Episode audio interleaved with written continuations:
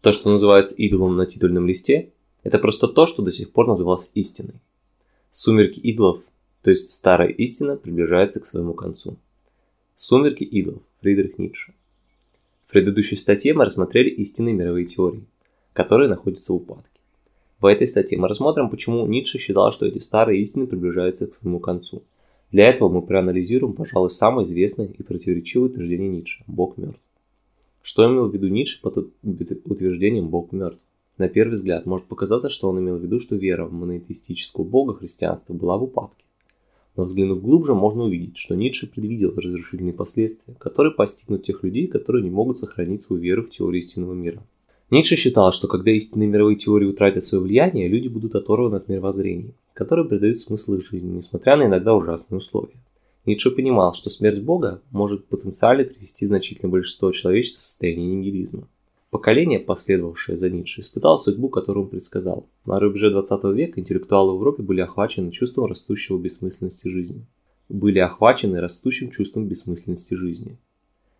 Как, в конце концов, объяснить этот столь роковой взрыв воинственных идей и настроений среди всех видов европейской интеллигенции в 1914 году? Из ингредиентов, которые мы нашли распространяющимся, важны все. Ненависть к существующему обществу, апокалиптическое чувство конца, потребность в каком-то достойном деле, чтобы придать смысл своей жизни, жажда приключений на фоне тоскливого материализма. Рональд Стромберг. Искупление войной. Современная эпоха отличается от духа начала 20 века. Однако вопрос, для чего все это, по-прежнему охватывает большинство из нас в наши минуты одиночества. Слишком долго мы мечтали о мечте, в которой мы сейчас просыпаемся, о том, что если мы просто улучшим социально-экономическое положение людей, все будет хорошо. Люди станут счастливыми.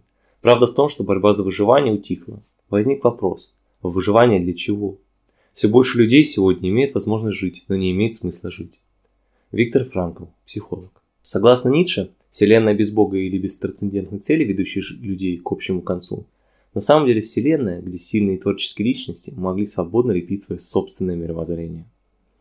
Получив известие, что старый бог мертв, наши сердца переполняются благодарностью, удивлением, предчувствием, предвкушением.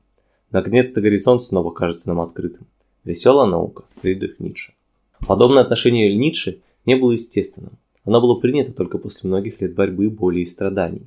В начале своей жизни Ницше лично испытал страдания в жизни в том, что он считал безбожным миром. Это был мир без трансцендентной цели и, следовательно, без смысла, в котором человечество не занимало особого места.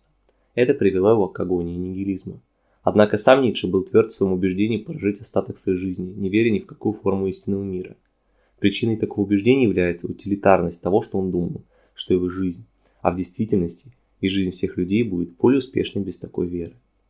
Веря в то, что лучшая жизнь ждет человека за смертью, избавляет человека от ответственности и бремени того, чтобы максимально использовать эту жизнь.